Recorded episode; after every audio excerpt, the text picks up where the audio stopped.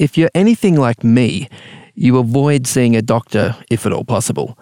But when you do reluctantly drag yourself into the consulting room, you want answers now. Or maybe you've done your research online and you just need the doctor to confirm the diagnosis and hand over the pills.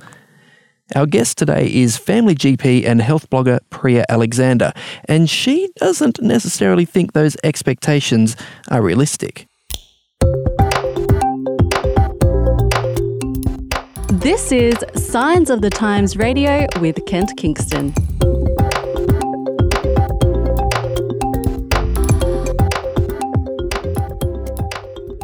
Hey, welcome back to another week of Signs of the Times radio. And with us on the line from Melbourne is local GP Dr. Preeya Alexander. How are you, Preeya? I'm really good, thank you. That's excellent. I understand you, you're pretty busy there as a GP in a number of different locations. Is, is that right? So I actually work at one location in Richmond, but mm. I also teach training GPs. So I work in Hawthorn training GPs and teaching them about, you know, the kind of guidelines and, and what's happening in medicine. Wow. Okay. And you're also a, a blogger. You have a, a blog called the, the, the Wholesome Doctor. I mean, that's uh, that's uh, yeah. very uh, well, in, in, in enthusiastic pra- praise of yourself. yeah. Well, yeah, no, it's a bit of an outlet. So I've always enjoyed kind of public speaking, and um, and I quite enjoy, you know, writing on medical topics for people who aren't medical.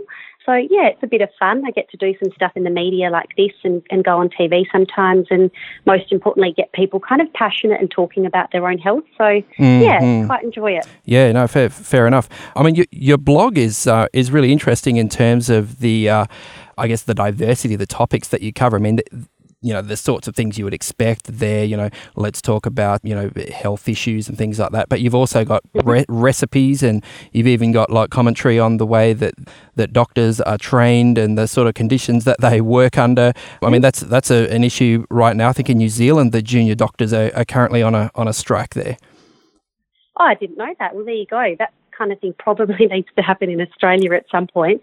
But yes, I do do a, a, range of topics. I live with, you know, my husband is a training plastic surgeon who's about to finish. So, yeah.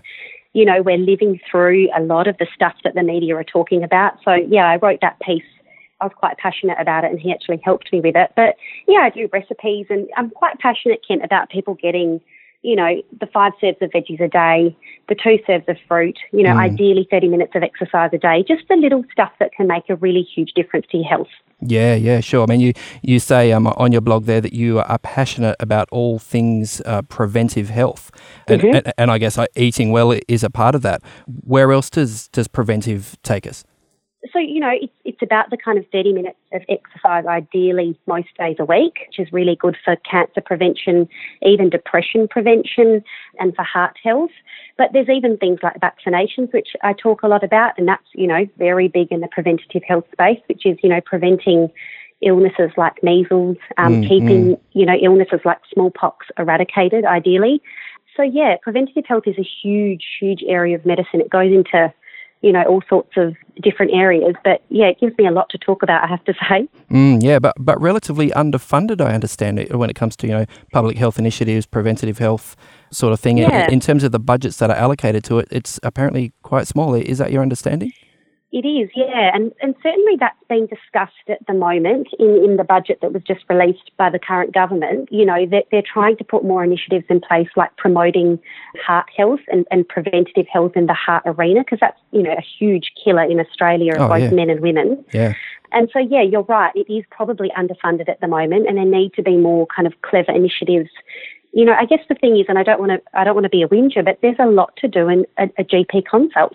Mm. And so, you know, whilst I'm treating someone's, you know, cold or cough or, you know, mental health issues, to try and think about heart health um, and all the other stuff is really, really tricky. So I think we need to kind of, you know, find ways to, to give the GP time and put more funding in so that other people can kind of help in the preventative health space. Yeah, yeah, sure. And I guess uh, as a GP, you're there at the front line of, um, uh, uh, you know, of our health system's medical response. What sort of range or, or mix of issues and, and diseases uh, do people bring to you? Like, are there sort of trends that you see and trends that are developing over time, perhaps? Look, I think, you know, I, I, guess my story to explain this is I actually did some specialty training, some physician's training once I left my hospital years. So I thought mm. I was going to be a geriatrician or a rheumatologist. Yep. I actually, you know, I say saw the light. I kind of, I, I didn't want to be kind of put into a box. I wanted to see a little bit of everything. I didn't want to never see children again. And so I went into general practice. And I have to say, the most rewarding part of it is exactly what you said, which is being on the front line, but the variety. Like I will see Kent in a single day. On Monday, I was in the clinic. You know, I'll see anxious patients, depressed patients. I have my patient who's on fertility treatment who's just received a positive pregnancy test. Mm. I've got a woman who is pregnant who's got, you know, a likely pneumonia. What else did I see? Children with behavioural issues, you know, children who are wetting the bed, the common coughs and colds and flu vaccines everything. It's just, you know, and probably treating, like what you're asking, is mm. a lot of mental health more mental health. Really? Okay. But is is yes. that is that related to lifestyle? Where's that coming from? That that trend? Do you think? I think probably people are more willing to talk about it, and, okay. and I think you know on on the website where I work, I have put that I'm very interested in mental health because I am and I'm passionate about it. Mm. And so I will get people who you know see that, and and you know people who you you know, people kind of look at them and go, oh, there would be nothing wrong there. And these people are battling, you know, significant anxiety and not sleeping mm, at night. Mm. So I think people are more comfortable. And I really do think that the, the campaigns on mental health, you know, Movember, lots of campaigns that exist to kind of get people to talk are working, I think. Okay. I really do. Okay, yeah. so so I guess that what you're saying is that this issue has perhaps you know been there for a long time, mm. but because of increasing awareness, it's people are actually now coming out of the woodwork and are more willing to talk about it than perhaps they were before. I think so, and I think that's wonderful because I think you know, the more people that talk about it and, and talk about it outside of the consulting room and share their story, mm. the more we're going to break down the stigma. Yeah, yeah. And I noticed another thing, Preeya, that in, in your blog and, you know, when, whenever you write and even as you've been talking to us, you're, you're quite happy to, you know, mention your family, mention your kids, mention your, you know, your husband and this sort of thing. I guess for, for some people, they would be uh, very clear about, you know, maintaining their professional boundaries. This is my professional life. This is my personal life. But you seem to see value in being a, a little bit vulnerable, a, a little bit open. Where, how do you decide, you know, how to do that and, and what's appropriate? So that's been a, you know, something that I still talk about and think about a lot. I talk about it with my husband a lot. I do believe though that when I sit in the consulting room and say to someone, you know, maybe your veggie intake's not not what it should be. Is there any way we can get veggies into your diet? Or, you know, you're, you're not doing enough exercise at the moment. Is there any way that we can kind of, you know, get you moving a bit more? Mm. I think it adds more weight if I'm actually doing the stuff that I'm preaching. I think it's really hard to listen to a GP who themselves is not practicing what they preach, you know, yeah. not living their life somewhat by the guidelines. You know, I'm not perfect, Kent, de- mm. definitely not, but I do share what my family and I are doing because I think it gives me some validity. It kind of says to people, well, you know what, she's not just spouting out these kind of numbers and guidelines. She's giving it a crack herself. I'm not perfect. I don't always get it right, but I try. Yeah, yeah, and and I guess on the other side of that, that if you are struggling with something, or you know, you know you should be doing something, but it hasn't quite worked out, you can be a little vulnerable about that too, and say, look, you know, I, str- I struggle with this too. You know, we all do. Yeah. Yeah, absolutely. And I think the, the commonest thing is, you know, there are so many guidelines for parents now. I don't know if you're a parent, but, mm. you know, the, World Health Organization just come out, came out and said, you know, about screen time for children and no more than an hour a day. Yeah. And I shared that on the on my social media and I said, look, it's hard. We don't get it right every single day, but, you know, these are the guidelines. I don't get it right 100% of the time, but we try. Yeah, but it's saying to mm. people, you know, you don't have to, to tick the box every single time. Mm-hmm. Yeah, I think I saw some mentions of that report. It said things like, you know, kids uh, at around sort of the two, three years old age should be having three hours of vigorous exercise every day. Yes. I, I was thinking, wow, that's a our lifestyles have become really quite sedentary. That the fact that we can look at that statistic and go, goodness me, where would I find the time to, you know, let my kid I know. run around vigorously for that and long I every day? Parents feel pressured by it because you see that and you go, holy moly, what am I meant to be doing with my child? But mm. really, we're talking about you know, you know, getting your kids dancing and putting some music on and taking them to the park and you know, just not flicking on a screen all the time. You might need to sometimes. I'm a parent, like sometimes I have to have 20 minutes of sanity, mm-hmm. but I kind of, you know, I have the ways that I work it in. I have limited screen time it's rare. There's no iPad use in the house. You know, I just try and make some rules to make it easier for myself. Yeah, yeah, fair enough. Yeah, we, we used to call the, the television the third parent when, when our kids were little. it. it's just sometimes I just turn on the third parent. I can't deal with them anymore. Every parent needs a bit of sanity. Every parent. Yeah, yeah. wow.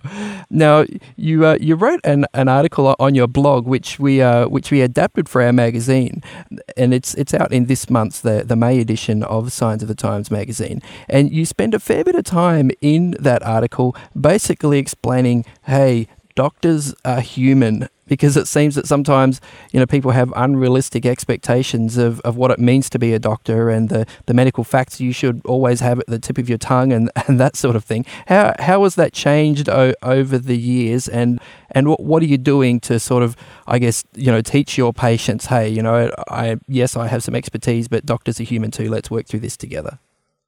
Well, I think it's a bit up to the doctor because, mm. you know, you have your regular patients who see you, and my patients definitely know that I'm honest when I don't have an answer. Mm. And so I certainly don't portray to them that I am a magician, that I can fix everything, that I can tell them what their gut ache or headache is. Mm-hmm. And I think being honest with patients and saying, look, and I literally did, literally did this the other day in the clinic to a patient with a headache. I said, look, I don't think it's anything nasty. Mm-hmm. You know, I've checked your blood pressure, I've looked in your eyes, I've, you know, done all the examination. I don't think it's nasty. I can't tell you exactly what it is, but let's try this, this, and this mm. and get back together in two weeks.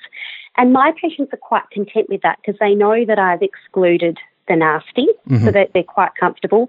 But I think it's it's a big big part of it lies on the doctor, Kent, which is you've got to be honest with your patients. We don't have all the answers. I can't remember every single drug dose. That's just impossible. Mm. So I do end up looking at guidelines and I tell my patients, I'm just going to check the guidelines and I show it to them as well.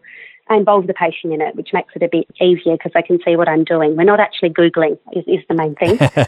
yeah, I, I, definitely want to talk about that. But, but, but before we go there, I guess there is also some patient ignorance just when it comes to what is involved with medical procedures and medical tests. I mean, I, I think, for example, if, if I give a blood test or, or a urine test, you know, to, to my, um, or to the pathology, you know, on, on the, uh, at the request of my my GP, I will sort of then expect that when the result comes back, like it'll say what's wrong, you know. And and when two mm. weeks later they say, well, I need to send you for another blood test, you're like, well, didn't you just do one? Like, how how can mm. you not know the answer to that question? And um, and it seems like when a urine test or a blood test is done, they're not actually testing for everything possible in the no. universe. They're only testing for one specific question that the GP has asked them to test. I mean, y- you know what I mean? Absolutely, and I think you know I, you're, you're, absolutely right. And I guess that's good medicine. So, you know, if your GP does send you for just a specific set of tests as opposed to absolutely everything, mm. then they're, they're practicing good medicine. Because what we know is if we do do every single test from the beginning, which is impossible, there's millions of tests, but mm. if we did, we end up finding what we call incidental incidentalomas which are these things in medicine that, you know, you find one value two out of the normal range, mm. which you're forced to act upon as the doctor because you found it. And it actually would have caused the patient no harm and they end up going down this path of investigation for no reason. So we do try to do targeted testing, but yeah, I can imagine it's frustrating for the patient. I hadn't thought of that where they go, but I thought you've already done that. Yep. So yeah, we try to do targeted testing. Yeah, yeah. Okay. I mean, it, look, obviously, you know, human beings, you know, while, you know, we all have, you know, two arms, two legs and a head, so, you know, sort of thing, it seems that different different diseases or, or different conditions actually present differently with, with different people. Do you, do you find mm-hmm. that, that there's this wide sort of, you know, disparity in, in how, you know, when you're trying to diagnose someone, it might look quite different in one person to another? Is that a challenge? Absolutely. It's a big challenge. And I think the, the biggest challenge is everyone you know, some people in particular have a really kind of big, oh, well, the way they perceive their illness, I guess. Mm. So some people will perceive irritable bowel syndrome as anxiety. Mm. Some people will perceive it as something being really wrong in their tummy and they'll describe the worst pain they've ever had. Mm-hmm. You know, some people will just describe some mild symptoms and you go, that sounds like IBS, but the other two don't. Mm. It's all IBS, but it's just got a different face each time. And so, you know, I think a lot of people possibly think we pattern match as, mm-hmm. as GPs and as doctors, and it's that's impossible because the pattern changes a little bit every time. So we really take clues. That's, Mm, I, find, mm. I, I think half the time I'm a detective, kind Yep. of taking clues from what the patient tells me, what I find on examination, and, and going, yeah, this this kind of sounds like IBS again. Mm. But yeah, different story every time, Kent. Mm, wow. Okay. Now, look, th- this is probably my, my jealousy talking because you know I was more of an, an English history guy, you know, at, at high school and you know studied in the in the humanities, and but then you have your sort of maths and science nerds, and and, and it seems that the that well, is it correct to believe that the people who are good at science in school and uh, are often the ones who end up studying medicine, you know, because obviously it's similar sort of content, and and I guess what worries me is at the end of that process, the um the maths and science nerds are perhaps not the people with the best person, sk- you know, people skills and the best bedside manner. Is is that an issue in medicine, and and is it something that's being addressed? So I was like you, Kent. So I did do biology and physics and maths, but I did history and English. I loved the Mm. humanities. Mm. And I think, you know, I think there is a lot of work being done, both, you know, trying to choose the right people to enter medicine, but also choosing the right people to enter general practice, which Mm. we by far and away take the most training doctors. There's a lot of work being done to try and pick people who have the people skills, communication skills, who have empathy, which is Mm. something that's very hard to teach Yeah. we're trying to choose those people because they're a good fit for medicine. But, you know, it, it has to be slightly marks driven. That's the reality. Like you've got to have uh, some sort of TER cutoff or whatever it's called now. Mm. So, yeah, I think I agree with you that having just simply the brightest people in science and maths don't make the best doctors, but there's certainly work being done in that space. hmm But they make good surgeons, don't they? Because the patient, was my the, the, the, the patient's it. unconscious, so it doesn't matter what the bedside manner's like. They do do a fair bit of talking, actually. I've seen him and I I'm know they do, you're right. half the time they're talking.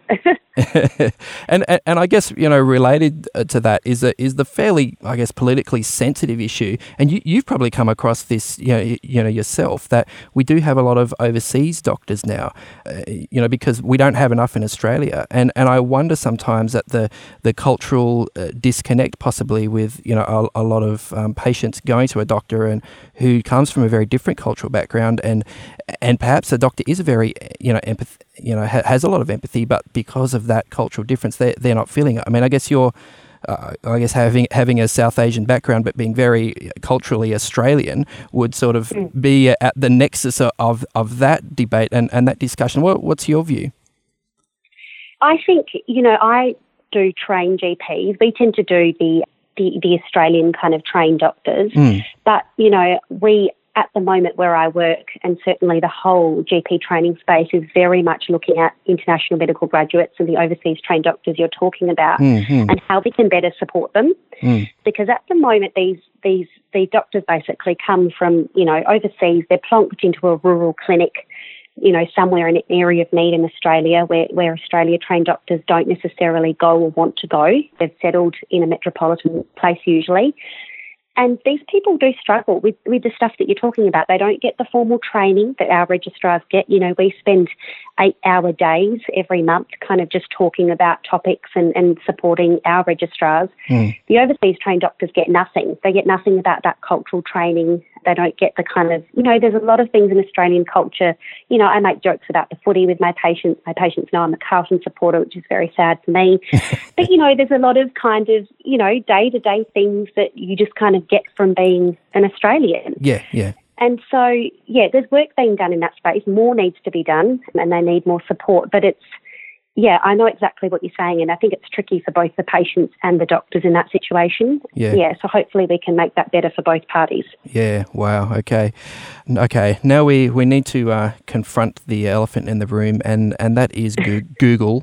I, I have confessed when I've visited a GP that I did consult Dr. Google Aha. be, be, before I, I arrived, and, and it has sometimes given me some what I thought was very useful information about what possibly could be could be wrong with me. What what are the uh, the strengths and, and the weaknesses of, of this approach? Well, thank you for your honesty for having having done Dr. Google. Look, I think far and away what I find, Kent, is that Dr. Google generates quite a bit of anxiety Mm. in patients. Yeah. So I think we live in an age where we've got phones, we've got you know, iPads or whatever else, and we've got constant access to information. Hmm. So people are usually looking up recipes or they want to buy a dress and they can do it, you know, whilst they're waiting for the tram to come. And the problem is when it's applied to health, I just don't think it's good because I get people coming in going, well, Google has said it's a brain tumor, or you know, Mhm. Google has said that it's that it's breast cancer, that the lump is breast cancer.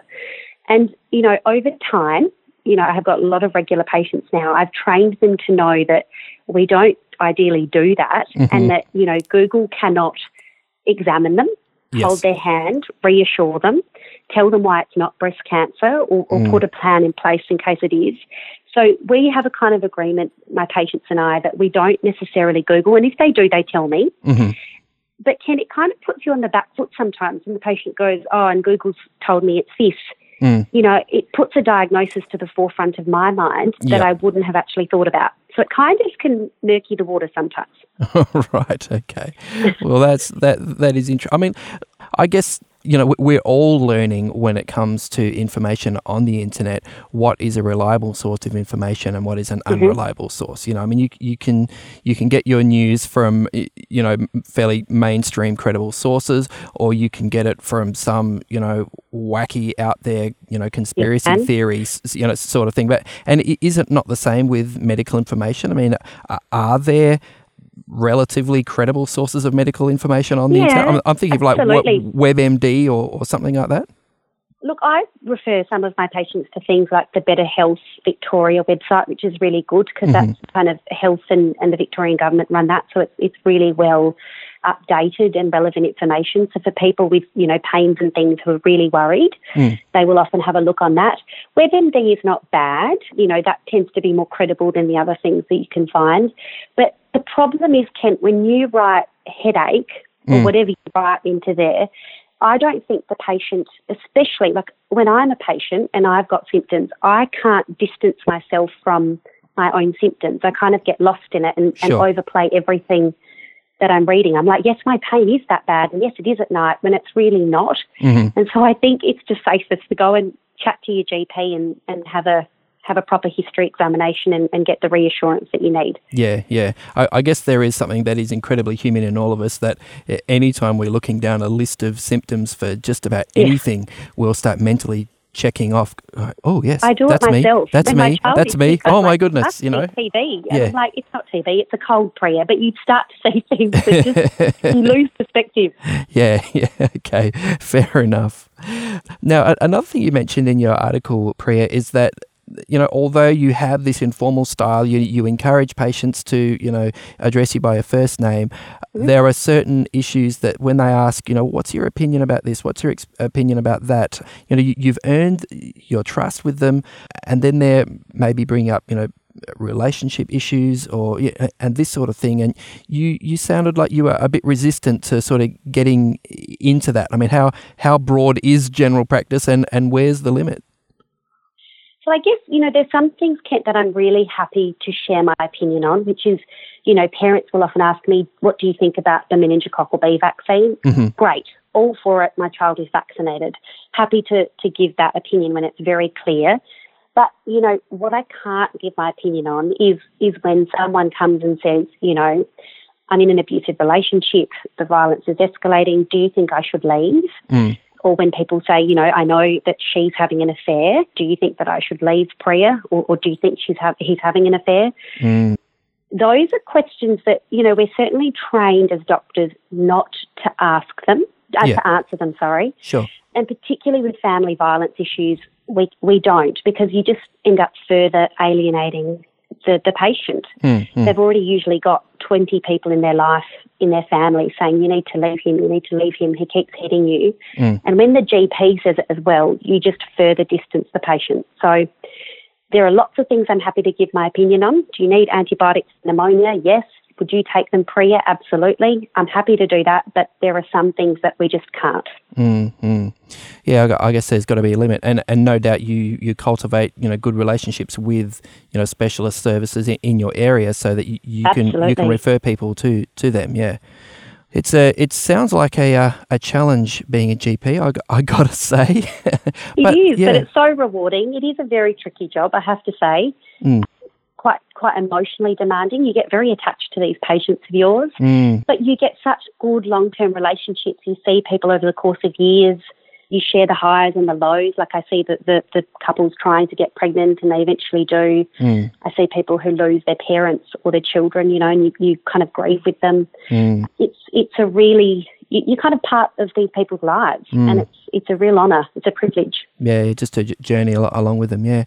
Okay, so j- just as as we finish, Preeya, I was just hoping you might be able to give us some sort of, you know, Preeya's, hot tips to to better health, or, or you know, or perhaps you know some of the, uh, you know, e- uh, sort of rookie errors that a lot of us make when it when it comes to our health. That you you know, this, this is your platform to to tell the world, Oh, hey, wow. here's here's here's something to look out for. Here, here's what you can do.